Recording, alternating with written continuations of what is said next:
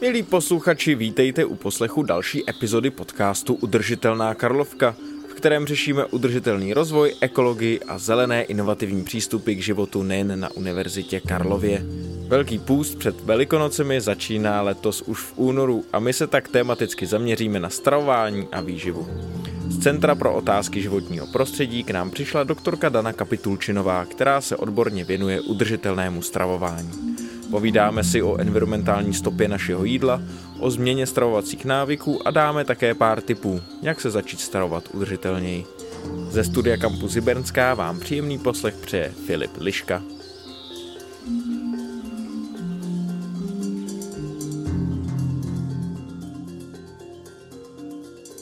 Doktorka Dana Kapitulčinová z Centra pro otázky životního prostředí Univerzity Karlovy. Dobrý den, paní doktorko. Dobrý den a děkuji za pozvání. Rovnou na úvod se zeptám, co jste měla dneska k obědu? Co jsem měla dneska k obědu? Dneska jsem měla výborný risotto s červenou řepou s kozím sírem. Jako na ten standard, který máme v té jídelně, kam chodíme, vynikající. Takže dneska jsem spokojená.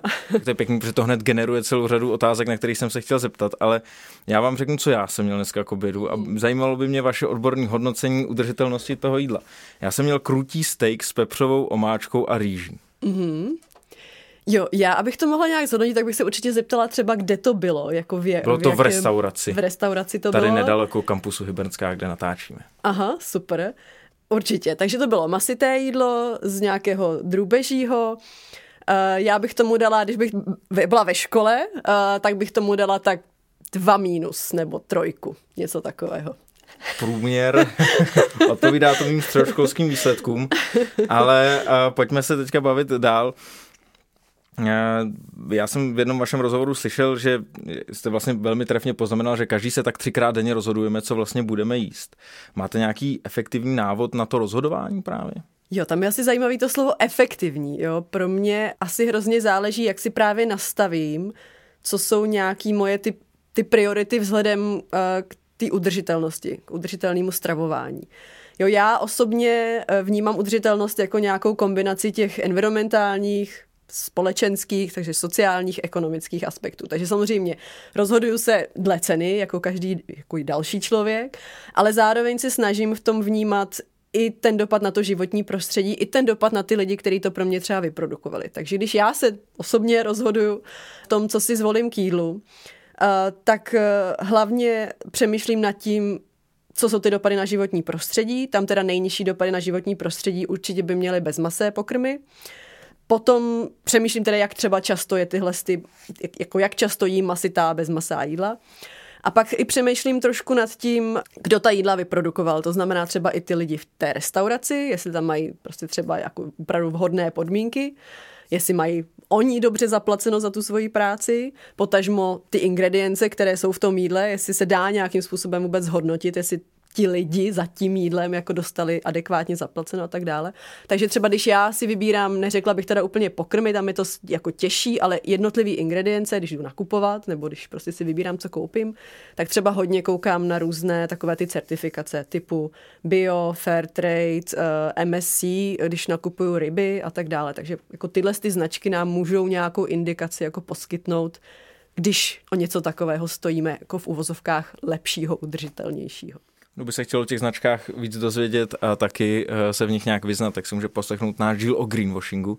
Nicméně já se vrátím k našemu tématu. Vy se vyjmenoval celou řadu priorit, který vlastně, mezi kterými se člověk rozhoduje. Um, já se musím ještě vrátit k tomu vašemu jídlu, k tomu rizotu s červenou řepou. Jak by se tedy ohodnotila na základě toho, co jste říkala, to svoje jídlo, jako ve škole? Já vycházím, ještě jako řeknu, z čeho vycházím. Jo? My jsme udělali takovou kalkulačku nutriční stopy před pár lety kde jsme právě se snažili eh, vyčíslit dopad na životní prostředí v pěti kategoriích dopadu, teda životního prostředí, ale dát to do nějakého jednoho srozumitelného čísla pro veřejnost. A tam jsme právě využili tu škálu od jedničky do pětky, jako ve škole, aby to bylo srozumitelné. Takže uh, jsem si velmi vědomá toho, že sloučit to všechno do jednoho čísla je jako, jako velmi složitý, ale snažili jsme se to nějak vyčíslit, aby člověk měl nějakou představu. Takže proto jsem byla schopná jakoby říct nějaký to číslo pro vaše jídlo. Tomu mému jídlu uh, bych dala tak jedna mínus, možná lepší dvojku, protože Nebylo tam, nebylo tam vlastně žádné, eh, žádné maso, eh, byla, byla tam ta živočišná bílkovina ve formě toho kozího síra, byla tam, byla tam prostě nějaká rizotová rýže, byla tam červená řepa, zelenina, takže i nějaká vláknina a tak dále. Takže i z toho zdravotního hlediska bych řekla, že možná vhodnější. A dala bych tam tohle číslo prostě, protože ten dopad na životní prostředí bude určitě na tu porci toho pokrmu nižší než třeba ten dopad toho, toho vašeho pokrmu. Já si sypu popel na hlavu, nicméně má to svůj smysl, protože zítra je popeleční středa a začíná půst mm-hmm. před velikonocemi, tak eh, možná bychom si teďka mohli pro ty lidi, kteří třeba hledají inspiraci na ať už ten křesťanský nebo jakýkoliv eh, jarní půst, eh, si říct nějakou vlastně úplný návod pro začátečníka, mm. jak třeba se přiblížit nějakým environmentálním standardům. Kdo prostě teďka by rád začal, mm. slyší třeba náš podcast, ale neví úplně, jak začít. Já si myslím, že ta cesta v dnešní době je vlastně poměrně jednoduchá. Opravdu začít tím, že snížím to množství těch živočišných produktů ve své stravě. To je jako něco, s čím nemůžete šlápnout vedle. A ukazuje se ze všech odborných studií, že prostě pokud to snížíte, to množství, a teď neříkám, že musíte jít na nulu, určitě ne, já sama jako nejsem vegan, vegetarián, já jim vlastně jako celou šíři uh, produktů, včetně živočišných, ale jako významně to snížit tak to je něco, co nemůžete vlastně jako udělat špatně, ať už z hlediska zdravotního nebo z hlediska environmentálního. Jo? Já, já do toho možná rovnou takhle skočím, hmm. protože mě zajímalo i třeba konkrétně, jestli máte nějaký osvědčený způsob, jestli je třeba dobrý, když chceme začít omezovat maso, třeba konkrétně, hmm. jestli si třeba říct, eh, dobře, tak v pondělí, středa, pátek nebudu jíst vůbec maso, nebo jestli třeba lepší úplně vyloučit jedno to maso, řeknu tak dobře, hovězí má třeba řekněme hmm. největší hmm. zátěž environmentální, tak nebudu jíst vůbec hovězí. Jestli máte třeba nějakou nějakou takovouhle konkrétní radu v tomhle ohledu? Jo, určitě těch přístupů je víc. Eh, já osobně vlastně nedoporučuji vylučovat nějaký konkrétní typ masa. Já si upřímně myslím, že i hovězí maso, pokud ho jím střídmě, tak může být v rámci udržitelné stravy. Jo? Někteří lidi třeba dělají to, co jste říkal, že třeba si udělají jako meat free day, že mají prostě den bez masa, to třeba dělá můj manžel, takže prostě řekne, já ve středu nejím maso a, a dneska prostě jako si nedáme a, a, a prostě uspůsobíme tomu nějak, jak, jak fungujeme. Já to tak osobně nemám, já spíš prostě uh, i víc třeba jako poslouchám to svítilo v zimě třeba cítím, že mám pocit, že to těch masitých jídel potřebuju trochu víc, v létě je to trošku jako jinak, jo. Takže za mě možná, pokud jako chci začít, je to skoro snažší v létě, kdy jako vlastně jako dostatek jako opravdu ovoce, zeleninu, prostě strašná spousta jídel. I chceme takový lehčí jídla, takže možná jako říct si dobře, tak prostě začnu s tím, jak se začne jako být víc sluníčka, víc se budeme blížit jako jaru, bude víc jako na výběr, tak mně přijde, že to je možná vlastně jako snažší, že i klidně jako žít opravdu s těma cyklama toho roku roku, tak tam i vlastně já jako vidím, že upravuju to, to, to co jím. A jak jsem říkala, já, já třeba osobně jakoby nevylučuju uh, konkrétní, uh, konkrétní typy mas, řekněme, uh, ale třeba si říct, dobře, tak prostě každý pondělí, když půjdu do kantýny, tak si zvolím nějaký bezmasí jídlo. Ale je samozřejmě otázka, jestli v té kantýně mám něco na výběr, co mě bude chutnat. Jo, to je podle mě jako zcela zásadní věc. To je zcela zásadní věc a taky je tady jedna moje otázka k tomu, jak se právě v kontextu udržitelného stravování přemýšlí nad tímhle řetězcem, protože spousta lidí, možná většina se stravuje právě v nějakých jídelnách, kantýnách, restauracích.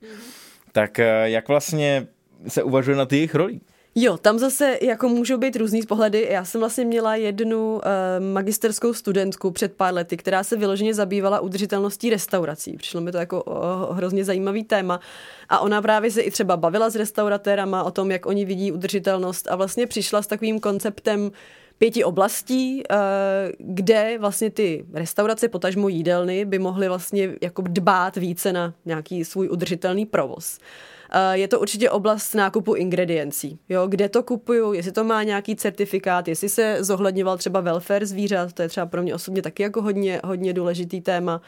Uh, Další věc je, jakým způsobem to zpracuju třeba právě do toho jídelníčku. Jestli mám v nabídce jenom masitá jídla a vedle toho jeden smažák, který, buďme upřímní, není to úplně ta jako nejzdravější varianta, ale dost často na tom ty vegetariáni končí, protože nic jiného prostě v nabídce není. Jo, tak to je jako další rozměr, jak to jídlo upravuju, jak, jak ty ingredience poskládám. Další rozměr je určitě, jak efektivně využívám další zdroje, kromě těch ingrediencí. Jestli prostě Eh, jakým způsobem vařím, jestli používám myčky, které jsou jako energeticky efektivní, takže to je samozřejmě další rozměr. Čtvrtý je uh, vlastně i to, jakým způsobem se třeba chovám a komunikuju s tím svým zákazníkem, jak se chovám k těm svým spolupracovníkům, jestli tu vlastně udržitelnost nebo ty snahy o to nějak komunikuju tomu, tomu zákazníkovi. Jo, takže jsou tam vlastně celá řada takových aspektů, co by mohly teda jídelny, stravovny uh, zohledňovat. A za mě teda ten největší nedostatek, který momentálně vidím, je opravdu jako v té v nabídce, kdy většinou máte prostě tři až čtyři masitá jídla a občas se tam objeví nějaký vege, vegan případně. Já bych teď jenom nakrátko odběhl od toho environmentálního dopadu k těm trochu jiným sférám. Vy jste to ostatně už tak trochu zmiňovala. Za prvé mi jde o otázku zdravého stravování. Jde to ruku v ruce s tou udržitelností, nebo zahrnovali jste to také nějak do té mm, vaší kalkulačky? Ano, eh, tohle je něco, jako co jsme měli vlastně na mysli, když ten projekt vlastně vznikal, ta kalkulačka se formovala, tak vlastně jídlo je specifický v tom, eh, že má nějaký environmentální dopad a já nemůžu přestat jíst, abych ten environmentální dopad jako snížil, jo. Jako třeba přestat jezdit autem. Jako třeba přestat jezdit autem, to se můžu rozhodnout, že prostě nebudu jezdit autem a budu jezdit nějak jinak. V jídle je to samozřejmě podobný, že teda nahradím nějaké jídlo něčím jiným, ale pokud se rozhodnu, že vůbec nebudu jezdit autem, jako můžu teoreticky to rozhodnutí udělat, ale jako přestat úplně jíst, to prostě jako udělat nelze, jo, pokud tady chceme nějakou dobu zdravě být na tomhle světě. Takže tohle vlastně mě přijde jako hrozně zajímavý na tom tématu, že potřebuju vlastně nějak jako přeskládat ten svůj jídelníček, ty svoje návyky v podstatě stravovací, tak, aby to bylo udržitelnější, ale i udržitelnější pro moje zdraví. Jo. V současnosti třeba v Česku s naším jídlem, s našimi stravovacíma návykama je spojená celá řada civilizačních chorob, který potom stojí velký peníze třeba naše zdravotnictví. Jo? Takže jako je to všechno, jako, souvisí to všechno se vším.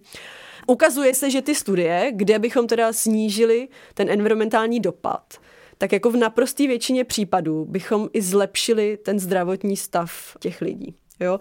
Určitě je teda důležitý samozřejmě přitom říct, že e, jako nemyslím si, že je úplně jako rozumný říci, tak teď začnu třeba být, nevím, veganem, jo, protože prostě zachráním svět. Je určitě dobrý si to hlídat, protože samozřejmě některé živiny prostě z těch živočišných produktů získáváme, takže určitě jakoby hlídat si to svoje zdraví, ale je určitě možný jako žít plnohodnotný zdravý život uh, i když budu jíst prostě mnohem menší živočišní, množství živočišných produktů a nahradím to něčím jiným, třeba budu jíst častěji luštěniny, jo, což je něco, co doporučí zdravotní uh, odborníci, ale i právě odborníci na životní prostředí.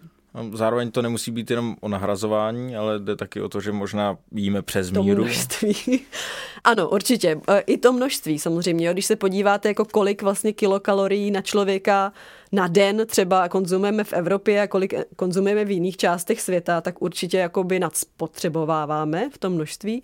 Ono se dost často jako cílí na to maso, masné výrobky, ale uvědomme si taky, jako kolik vlastně takových těch v neřestí, jo, jako sníme a vypijeme takže neopomíjejme ani to pití, jo, množství alkoholických nápojů a tak dále. Já chápu, že to nějakým způsobem jako obohacuje náš život, řekněme, ale prostě uh, to množství cukru a soli a jídla, který nám toho moc jako nepřináší, kromě nějaký jako chvilkový radosti, tak my ho vlastně sníme poměrně velké množství. Takže tohle to taky nějakým způsobem snižovat a přijít na to, jak si vlastně v tom životě udělat větší radost bez toho, aniž bych musel jako tyhle ty jídla nebo pochoutky, dobrůdky jíst, tak je možná dobrý se jako nad tím zamyslet. Prostě nebrat to jídlo jako drogu, jestli to chápu správně. Víceméně ano, za mě asi ano. Třeba cukr jako může být považován v podstatě za drogu. Je možný se na něm jako vybudovat závislost. No a ta druhá sféra, když máme to zdraví, ta druhá sféra, kterou jste taky zmiňovala, mě to samozřejmě vždycky překvapuje, ale zmiňuje se tady v našem podcastu mm-hmm. pravidelně a to je ten sociální rozměr. Ano. Že třeba v těch restauracích jste zmiňovala, jaký, že tam jeden to hodnotící kritérium je, jak se třeba lidé na tom pracovišti k sobě chovají. Mm-hmm. A, tak je, jak třeba právě v kontextu udržitelného stravování se ten sociální rozměr projevuje? Jo, tam je zase určitě celá jako škála uh, možností. Jo? U těch environmentálních tam je celá prostě škála stop, který můžeme počítat, tak u toho sociálního je zase jako celá škála věcí, které můžeme my jako zohledňovat. Jo, řekla bych příklad uh, fair tradeu. Tam třeba v zemědělství je velmi častý problém uh, třeba uh, práce dětí, jo, což si jako vlastně u nás až tak moc asi neuvědomujeme, že to není úplně problém v Česku, ale v těch produktech, který v Česku jako kupujeme, to problém rozhodně je. Jo, při, příklad kakao třeba. Tam je poměrně jako vysoký podíl dětské práce, co se týče jako celkového objemu vyprodukovaného kaká. A dětských spotřebitelů teda potom na druhé A dětských spotřebitelů na druhé straně, ano, takže ono to jako v podstatě se to zrcadlí eh, v těch, v těch různých koncích světa. Takže jako i tyhle ty věci, které zas až tak často jako neslýchám v těch diskuzích o udržitelném stravování. Už hodně se jako rezonuje ten environmentální rozměr, klimatická změna, biodiverzita, využití půdy a tak dále, ale tyhle sociální věci si myslím, že jsou jako neméně důležitý. Myslím si, že to je jako opravdu zcela zásadní, aby i ti lidi, kteří to pro nás produkují, tak měli nějaký jako plnohodnotný život, eh, dobře zaplacenou práci za to, co pro nás odvedou, důstojné pracovní podmínky a tak dále. Jako je tam toho určitě celá řada.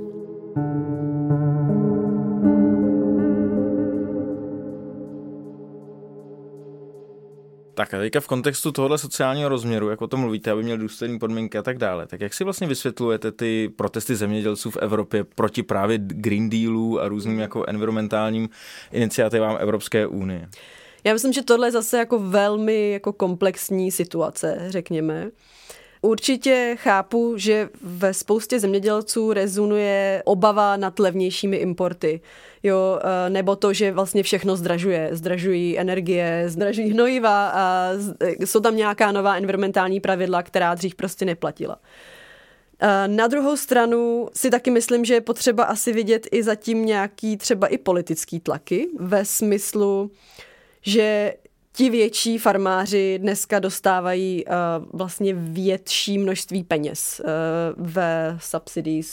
Um, dotacích. Dotacích, ano, děkuju když jsem koukala na nějaká čísla, tak jsem zjistila, že vlastně 80% eh, z toho rozpočtu na, dat, na dotace zemědělský jde 20% zemědělských producentů v Evropě, jo, což je vlastně jako velmi nevyvážený poměr, kolik kam komu jde peněz. Takže vlastně hodně peněz jde těm největším, hodně bohatým, protože to prostě taky nastavené. To je něco, co vlastně těm hráčům současným jako vyhovuje. Že jo? A v momentě, kdy to chci začít nějakým způsobem měnit, tak tady samozřejmě jako bude velký odpor. Zase jedno číslo, které mě naprosto zarazilo v posledních 15 letech.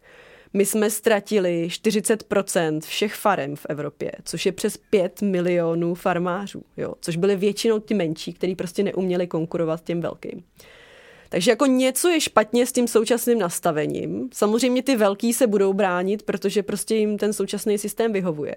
Ale já si myslím, že je to prostě jako velmi krátkozraký pohled, protože už dneska vlastně klimatická změna a ty změny, které jako vidíme v počasí, jako velmi silně dopadají na ten zemědělský sektor ale prostě to, že se jim ještě něco jakoby ubere, tak je samozřejmě naštve, jo? protože už takhle vlastně mají problém s tím, aby, aby se jako důstojně uživili. Jako jo, je, je, to tak určitě, to rozhodně nepopírám. Ale na druhou stranu prostě je to opravdu krátkozraký pohled, protože prostě když tak zůstaneme, jak jako jedeme teď, tak jak už myslím si, že i pár mých kolegů tady říkalo, tak dřív nebo později ten systém se prostě rozbije, zhroutí. Jo? Takže my ten systém potřebujeme opravdu předělat nějakým způsobem tak, aby byl dlouhodobě udržitelnější. No tak pojďme se vrátit z té politické roviny zpátky k tomu spotřebiteli, který má možnost to minimálně ovlivňovat na té individuální rovině. Aha. Mě ještě zaujala jedna věc a to jste, když jste říkala, že začne být teplej, tak člověk má chuť na ty uh, lehčí jídla a je více ovoce a zeleniny. Jak se třeba v tom zdravém nebo udržitelném jídelníčku by měla projevovat ta cykličnost ročních období a toho, kdy je která surovina dostupná. Protože mě občas úplně šokuje, mm-hmm. si připadám jak v pohádce o 12 měsících, když si budu moct jako v jakýmkoliv supermarketu tady v Praze vlastně koupit jahody třeba v prosinci nebo v lednu. Mm-hmm. To asi není udržitelný způsob stravování, že bych si tady ty jahody kupoval. Jo, za mě, za mě není. Možná by se našli oponenti jako tomuhle mýmu tvrzení, ale já si upřímně myslím, jako v současné době, jak, jak je ta diskuze o udržitelném stravování, tam vlastně je jeden aspekt třeba ta lokálnost, což míří na tu, na tu sezónnost. Já to vnímám spíš jako z toho socioekonomického hlediska, že vlastně tím, že podporuju lokální sezónní potraviny, který chci podporovat, tak tím podporuju ty místní zemědělce, aby nějakým způsobem obhospodařovali tu naší krajinu a starali se o ní. Nějakým souladu s těma, s těma i vlastně jako ročníma, ročníma cyklama.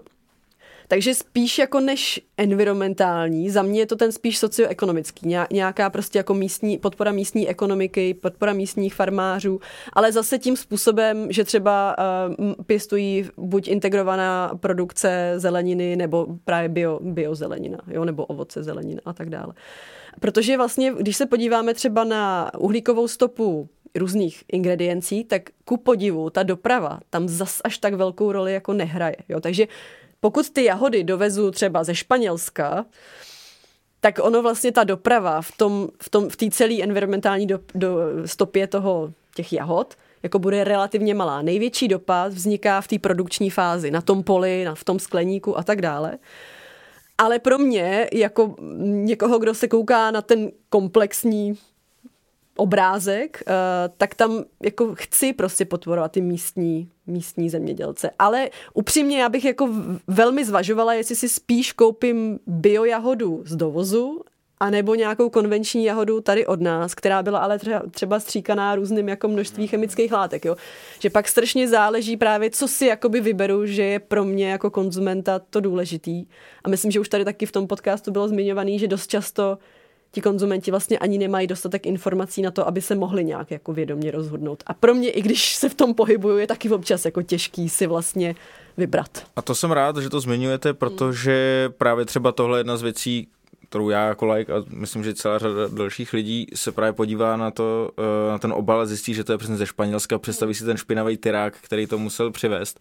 A automaticky má dojem, že to je to největší znečištění a přitom, jak říkáte, je to ta menší nemusí, část. Nemusí to tak být, ano, ano, samozřejmě hrozně záleží, jo, ale když zase prostě řeknu příklad opačný, teďka rajče v únoru z nějaký produkce skleníku v Česku je krásná česká vlaječka, prostě podporu regionální prostě producenty. Dobře, ten skleník se velmi pravděpodobně prostě jako vytápí elektřinou. U nás energetický mix stále z velké části uhlí. Tím pádem, jako ona ta okurka ze Španělska, která tam třeba vyrostla na poli, jo, může mít jako ve výsledku nižší tu uhlíkovou stopu, než má ta okurka z toho skleníku u nás. Takže ono opravdu je jako velmi jako to komplexní téma a nějakým způsobem si jako nastavit ty priority a to, jak si vybírám, je jako složitý. Jo? Já to určitě nepopírám. Vlastně si hrozně přeju, že, že bychom vytvořili nějaký jako manuál toho, jak, jak se rozhodovat. A neexistuje zatím nic takového. Jako existují nějaké možnosti, eh, jako ne takhle detailní. Jo, třeba na té úrovni těch té stravy, tak eh, zdraví talí, zdravá planeta, live well diet, což jsou vlastně takové koncepty, kde se snažili WWF eh, vlastně dát dohromady. WWF, jenom pro vysvětlení. Ano, World Wildlife Fund, český ekvivalent, teď si nejsem úplně jistá. Světový... Světový fond ochránců zvířat, ano, Přesně děkuju. tak uh, ti vytvořili um, vlastně teďka i, v, i to vyšlo v české verzi uh, takovou, takovou vlastně nabídku toho, jak by mohla vypadat strava, udržitelnější strava z pohledu životního prostředí a z pohledu nějaké cenové výhodnosti a z, pohle, z pohledu vlastně toho zdravotního. Takže oni si tam eh, jako udělali nějaké hranice, co by to nemělo překročit v té environmentální, co by to zase mělo naplňovat v té, v té zdravotní a aby ta cena cena zůstala víceméně stejná, jako je třeba teď za nějaký náš jídelníček z existujících dat.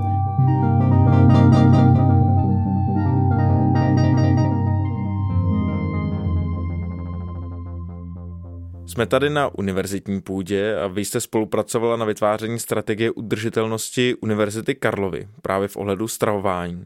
Co se dá udělat na naší univerzitě se stravováním a jeho udržitelností? Jak se to třeba pak eh, projevuje v menzách? Super, já jsem hrozně ráda, že tuhle otázku pokládáte, protože to bylo vlastně jako náplň, hlavní náplň mojí práce v posledních dvou letech a, a hrozně mě to naplňuje, že jako opravdu ten přenos těch teoretických poznatků do té praxe je pro mě jako zcela zásadní. To, to je jako něco, co pro mě je hrozně jako důležitý.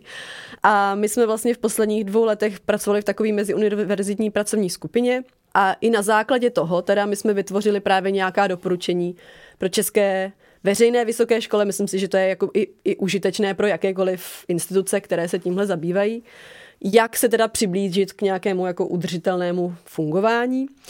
A měla jsem velkou radost, že se to právě promítlo i do té strategie udržitelného rozvoje Univerzity Karlovy a hlavně potom do toho akčního plánu na roky 23 až 24, pak to bude nějakým způsobem navazovat. A tam třeba eh, naše eh, univerzitní menzy, tak eh, ty vlastně se zavázaly a už to splnili, že vlastně standardně nyní nabízejí jedno vegetariánské, jedno veganské jídlo denně ve standardní nabídce. Takže ta myšlenka je taková, že z té standardní nabídky čtyř pokrmů bychom měli mít do budoucna, nebo myslím si, že už to teď v podstatě platí, že jsou dvě masita, dvě bez masa, čímž pádem by mělo teda dojít k nějaké celkové redukci uh, snížení um, těch živočišných produktů. A Budeme teda doufat, že, že samozřejmě to budeme nějakým způsobem monitorovat, jestli opravdu k tomu snížení dochází, ale jako zaujala mě čísla, nevím teď teda přesná čísla z hlavy, jo, ale mám informace právě od paní ředitelky eh, kolejí Amens uh, Hurdové, že vlastně od té doby, co se zvýšila ta nabídka těch veganských jídel, uh, myslím si, že to bylo od září loňského roku, tak velmi markantně se vlastně jako zvýšil ten podíl, prodaných bezmasých masitých jídel, protože prostě lidé mají mnohem víc jako na výběr a myslím si, že to právě i cílí třeba na lidi, kteří vůbec nechtějí jíst živočišné produkty, takže tam je vlastně ta veganská nabídka. Ruku v ruce s tím jde i to, že vlastně provedli ve, společn, ve spolupráci s organizací Proveč Česko vlastně školení pro kuchaře, jak taková jídla připravovat. Protože aby vy jako zákazník jste si to chtěl koupit, tak vám to prostě musí chutnat a musí to vypadat atraktivně. Což a musí to být plnohodnotné zároveň. Za mých časů v těch menzách ty vegetariánské jídla nebyly úplně atraktivní. Ano, a myslím si, že jsme si toho všichni vědomí, uh, takže tam proběhla jako celá série školení na to, jak vlastně připravit jídlo, který i když je bez masa, tak je tam nějaký zdroj bílkoviny, to znamená, ne, nemáte za půl hodiny hned hlad, jo, a je, nějakým způsobem to vypadá atraktivně za nějakou přijatelnou cenu opět, protože to je samozřejmě jako pro studenty uh, jako důležitý. Takže tohle, tahle spolupráce mě velmi těší. A určitě moc, moc děkuji kolegyním z kolejí a mens našich a kolegům, protože ty opravdu se do toho pustili s vervou. Uh, a, a mám jako velkou radost, že tohle to tam proběhlo. Doufám, že budeme pokračovat dál a vidíme i nějaký jako um, podobný iniciativy a přínosy na dalších vysokých školách uh, v Česku. Takže uvidíme, kam se v tomhle ještě dál posuneme. Tak to možná do budoucnosti spíš než ten nějaký udržitelný jídelníček by to chtělo nějakou kuchařku udržitelných receptů a jak správně připravit. Nicméně my se dostáváme k naší závěrečné otázce, kterou tady klademe všem našim hostům a my jsme se tady hodně bavili o tom, eh, o různých konkrétních radách i z vašího, vašeho života, mm-hmm. co dělat třeba v kontextu udržitelnějšího stravování, tak možná mimo udržitelné zdravování, jaké třeba máte inspirace pro naše posluchače? ano, ano, já uh, upřímně si myslím, že by bylo vlastně dobrý se zamyslet nad svým životem a nějak ten náš hektický život trošku jako sklidnit nebo jako zpomalit a zamyslet se, co vlastně jsou ty naše potřeby, co nám dělá radost.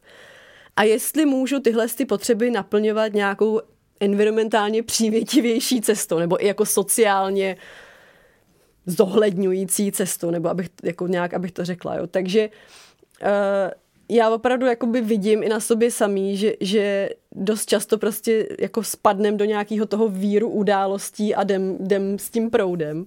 Ale opravdu se jako zastavit chvíli a přemýšlet nad tím, co potřebuju. To je hodně jako teoretický, ale abych řekla nějakou, jako nějaký příklady konkrétní z mýho života. Tak uh, jedna, já jsem si třeba dělala občas uh, takový ty kalkulačky uhlíkové stopy před mnoha lety, abych vlastně si urovnala, kde jsou ty jako největší moje, řekněme, dopady a kde teda můžu udělat nějakou změnu. A tam je určitě jedna velká, jedno velký téma je, je prostě energie. Jo? Takže elektřinu ano, chci doma elektřinu, chci si rozsvítit, chci si uvařit, ale jako mám možnost si o, prostě zvolit dodavatele, který dodává prostě energie z čistě obnovitelných zdrojů. Takže tohle já už jsem třeba před nějakými těma 12 lety, kdy jsem se vrátila do Česka, tak jsem udělala a jsem velmi spokojeným zákazníkem a Prostě mám aspoň ten pocit, že ano, když si rozsvítím, tak aspoň vím, že to je prostě z obnovitelných zdrojů. Druhá věc uh, je cestování, to je jako určitě velký téma, kromě energií a stravování. Tak uh, tam zase si myslím, že je dobrý se jako zastavit a říct si, dobře, potřebuju někam se dostat, jak se tam můžu dostat, je to v rámci mých ekonomických možností. Já jsem třeba už Počítala jsem to, 12 let jsem neletěla nikam a nikam se letět nechystám. No a pak ta, ta třetí určitě je to stravování, kde se snažím jíst takzvaně flexitariánsky, takže, takže jako nevylučuju žádný živočišný produkty, ale jím je třeba v mnohem menší míře. Jo? Já nevím, můžu říct příklad, třeba hovězí maso dám si ho, ale dám si ho, nevím, dvakrát, třikrát do roka. Jo? Něco takového.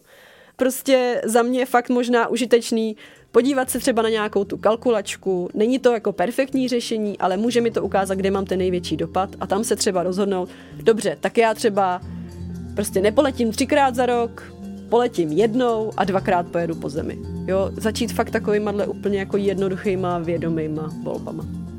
Tak je to dobrá inspirace i do toho začínajícího postního období. Tak, Paní doktorko, moc krát děkuji za rozhovor. Taky děkuji, ať se daří.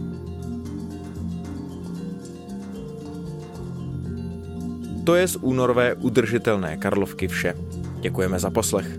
Více obsahu z Univerzity Karlovy naleznete na univerzitním Soundcloudu a sociálních sítích. Udržme si budoucnost nejen na univerzitě.